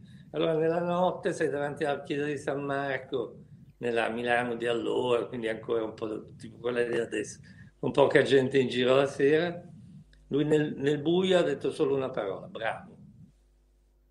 E lì eh, la pace è stata fatta. Poi andava a dire ai miei fratelli, ovviamente, eh, tutti laureati, l'unico stronzo che guadagna un sacco di soldi è Giovanni. Alle volte bisogna anche un po' re- resistere, diciamo. E poi comunque il pettine non sempre ti è servito perché per esempio quando è scattato a me il pettine non l'abbiamo usato, che io ricordi. No, no, no, no. ce l'ho regalato, ma non lo uso più. no, no. Allora, uh, Massimiliano dice le ultime due domande. Cosa pensa il mitico Gasser della fotografia ai tempi di Instagram? Mi spiego. Uh, di mondezza ce n'è tanta. Come si fa a riconoscere la vera fotografia? Questa è una domanda comunque ricorrente che mi ha fatto in. Sì, sì no, la risposta è semplice. Allora, la fotografia si è sdoppiata, no? Da un lato è diventata una lingua, cioè attraverso gli smartphone è diventata un, una lingua con cui noi trasferiamo informazioni sostanzialmente. Sono a Parigi, eh, quando si poteva andarci, eh, no? ho mangiato i noodle. Allora, questo è un uso linguistico. Mi dà fastidio, non mi dà alcun fastidio, anzi l'idea che il mondo possa trasferire dati, informazioni eh, questa è mia zia Caterina. A me non dà nessun fastidio, anzi mi, dà, mi riempie di gioia, da, anche da presidente dei fotografi italiani, l'idea che tutto il mondo ha in tasca una macchina fotografica, che in più fa anche le telefonate, perché ormai delle telefonate non ne frega più niente a nessuno, parla, comunicazione parla solo di immagini. Però è una fotografia linguistica, un uso linguistico del mezzo fotografico di trasferimento dati non ha alcuna ambizione artistica. La fotografia che ha ambizione artistica può anche usare il telefonino, però allora deve essere fortemente motivata e di quella ce n'è pochissima. Allora, il discorso è che siamo di fronte a due fotografie, a due usi della fotografia completamente diversi. La diffusione, l'utilizzo della fotografia come mezzo di comunicazione di massa non nuoce alla fotografia professionale, nuoce a chi de- si considerava professionista perché gestiva il dato tecnico, no? Cioè certo. lui sapeva accendere un flash. Che cazzo? Aspetta che si è spento di nuovo. Cosa si è spento? No, resisti. Ah, sì, sì, resisto. Devo spostarmi anche un po'. Uh, tanto abbiamo quasi finito, eh. Sì, sì, no, perché proprio sono a zero adesso. Ah, ok, non sei proprio acceso. No, non ci arriva il cavo. Ah, ok. Ecco, adesso c'è. Intanto... No, ti dicevo... Vai, scusami, vai, vai. Dove, dove eravamo arrivati? Eh, mi stavi dicendo che... Um, aspetta, mi sono perso anch'io adesso perché stavo leggendo eh. un commento e... Oddio. Ah, dai tempi di Instagram. Eh, uh, sì, sì. No, sì, sì, ok. Avevo perso... Che Vabbè, I fotografi che si difendevano dietro il dato tecnico, no? Ecco sì, bravo, esattamente questo, sì. Eh, io so solo se dico 125.8, nessuno capisce, quindi sono un professionista, quelli sono fottuti. Adesso se vuoi fare anche un cataloghino uh, di occhiali su fondo bianco, ognuno, ogni privato tra pochissimo tempo se lo potrà fare da solo. Uh, se vuoi farlo tu devi offrirgli una cosa che lui non ha. Cos'è che lui non ha? Non ha te. Capisci? Tu sei unico al mondo, ripeto. Quindi devi andare lì e dire, senti, tu te lo faresti così. Io invece che sono diverso da te, lo farei così. Quindi, insomma, no, non ci sarà più spazio che per la fotografia autoriale nel professionale. La parte di riproduzione reale verrà assorbita completamente dai mezzi telematici. Grande, meraviglioso. E l'ultima, ultimissima, Erika Roberti dice: Ho visto una tua intervista dove dicevi che ti ispiri molto alla storia dell'arte. Qual è l'artista a cui ti ispiri di più? Mm, ma senti, non, non, è che c'è proprio la storia dell'arte in sé, dai graffiti a, a, a come posso dire, ai tempi moderni. Mi interessa molto lo sviluppo dell'arte in generale. Eh, ovviamente ho, so, c'è Holben, alcuni riferimenti sul ritratto, per esempio Holben mi piace molto, uso sempre questo tre quarti, che è un po' un classico dei ritratti di Holben, però mi piace moltissimo anche la, la pop art, mi piace Rosen, che, insomma, ho mille amori. Sul piano fotografico forse quello a cui che ho amato di più è Penn. Ecco. Io avrei voluto essere figlio di Penn. Anch'io. Io il nipote, uh, in questo caso. Yeah. Nipo- quindi figlio di Gastel, ma il nipote di... Cioè, meraviglioso, sarebbe stato capito proprio l'apoteosi. Michael Gastel. No, no, no. no ah, Michel. Michel Gastel Penn. e altro. Eh dai, già che ci siamo così, giusto, giusto per buttarla lì. Eh... Tutta l'arte, ecco, non è che ho un amore particolare per un'epoca, le apprezzo tutte, anche il contemporaneo, moltissimo, moltissimo. Ok, allora, eh, chiudo chiedendoti, facendo queste tre domande che farò a tutti gli ospiti da qui in avanti, che è un libro che consiglieresti? Sì. Un film che consiglieresti? E poi un oggetto sotto i 10 euro che pensi possa essere fondamentale, non tanto per un fotografo, per una persona. Um, dunque, vediamo il libro. Ce n'ho un po'. Ripeto, forse i, i, i, ho due libri di riferimento, poi ho letto tanto, leggo tanto, ma i due libri di riferimento della mia vita sono stati in, in età giovanile Il lupo della steppa di Avanes, che mi ha influenzato moltissimo, e poi più recentemente mi piace molto Rillman soprattutto il tutto mi piace dire, ma soprattutto il, il trattato su Pen, su Pen, su Pan, okay. il trattato su Pan, che è un libro che porto, ripeto, sempre con me, incredibilmente, continuo a leggerlo e a rileggerlo. Il film, sai, sarebbe scontato di un film di Lucchino, però tutto sommato ancora per quella che è la mia estetica, forse la morte a Venezia, eh, lo, lo, posso considerare un film come avrei sognato di farlo io. Ecco. E, ehm, l'oggetto è una, una penna e un taccuino. Immaginavo, lo immaginavo. Ti aspettavo lì, ti aspettavo lì. Eh, lo immaginavo. Ti devo recitare la poesia. Devi recitarmi una poesia. Allora, ti recito questa che spiega bene la mia condizione. Avvicinati un po'. Sì.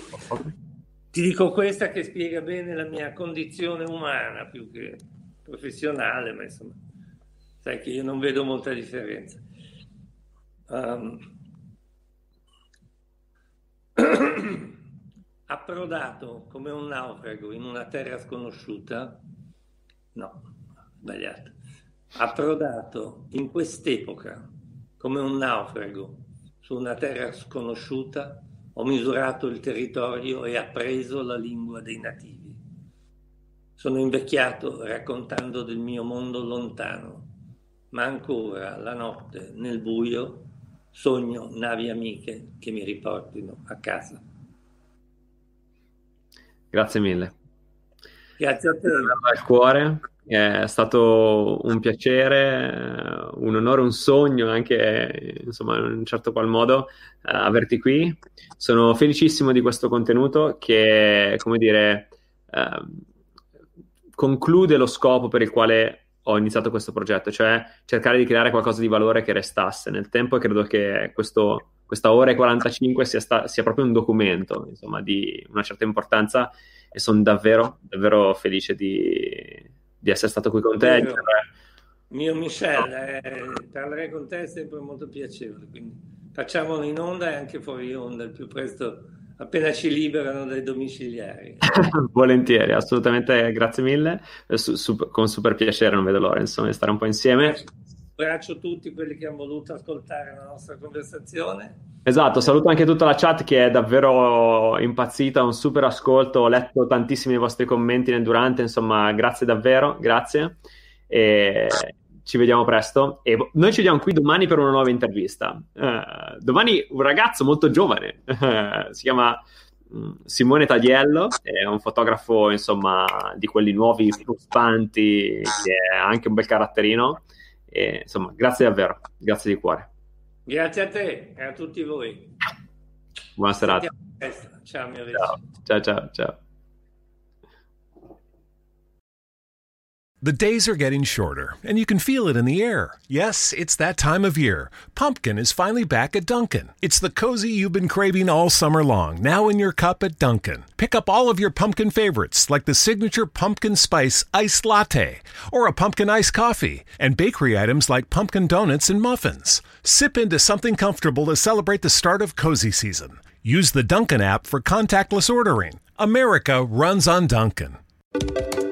Hey, this is Jill from the Container Store. Oh. Is there something wrong? I just thought a virtual designer would be a cool robot. I could do a robot voice if that helps. Maybe? Hi, I am Jill. Let's design. Nope, absolutely not. Regular voice, thank you. Yeah, I'm not good at impressions. Enjoy free virtual in home closet design and up to 25% off closet systems with the Container Store's custom closet sale. The Container Store, where space comes from.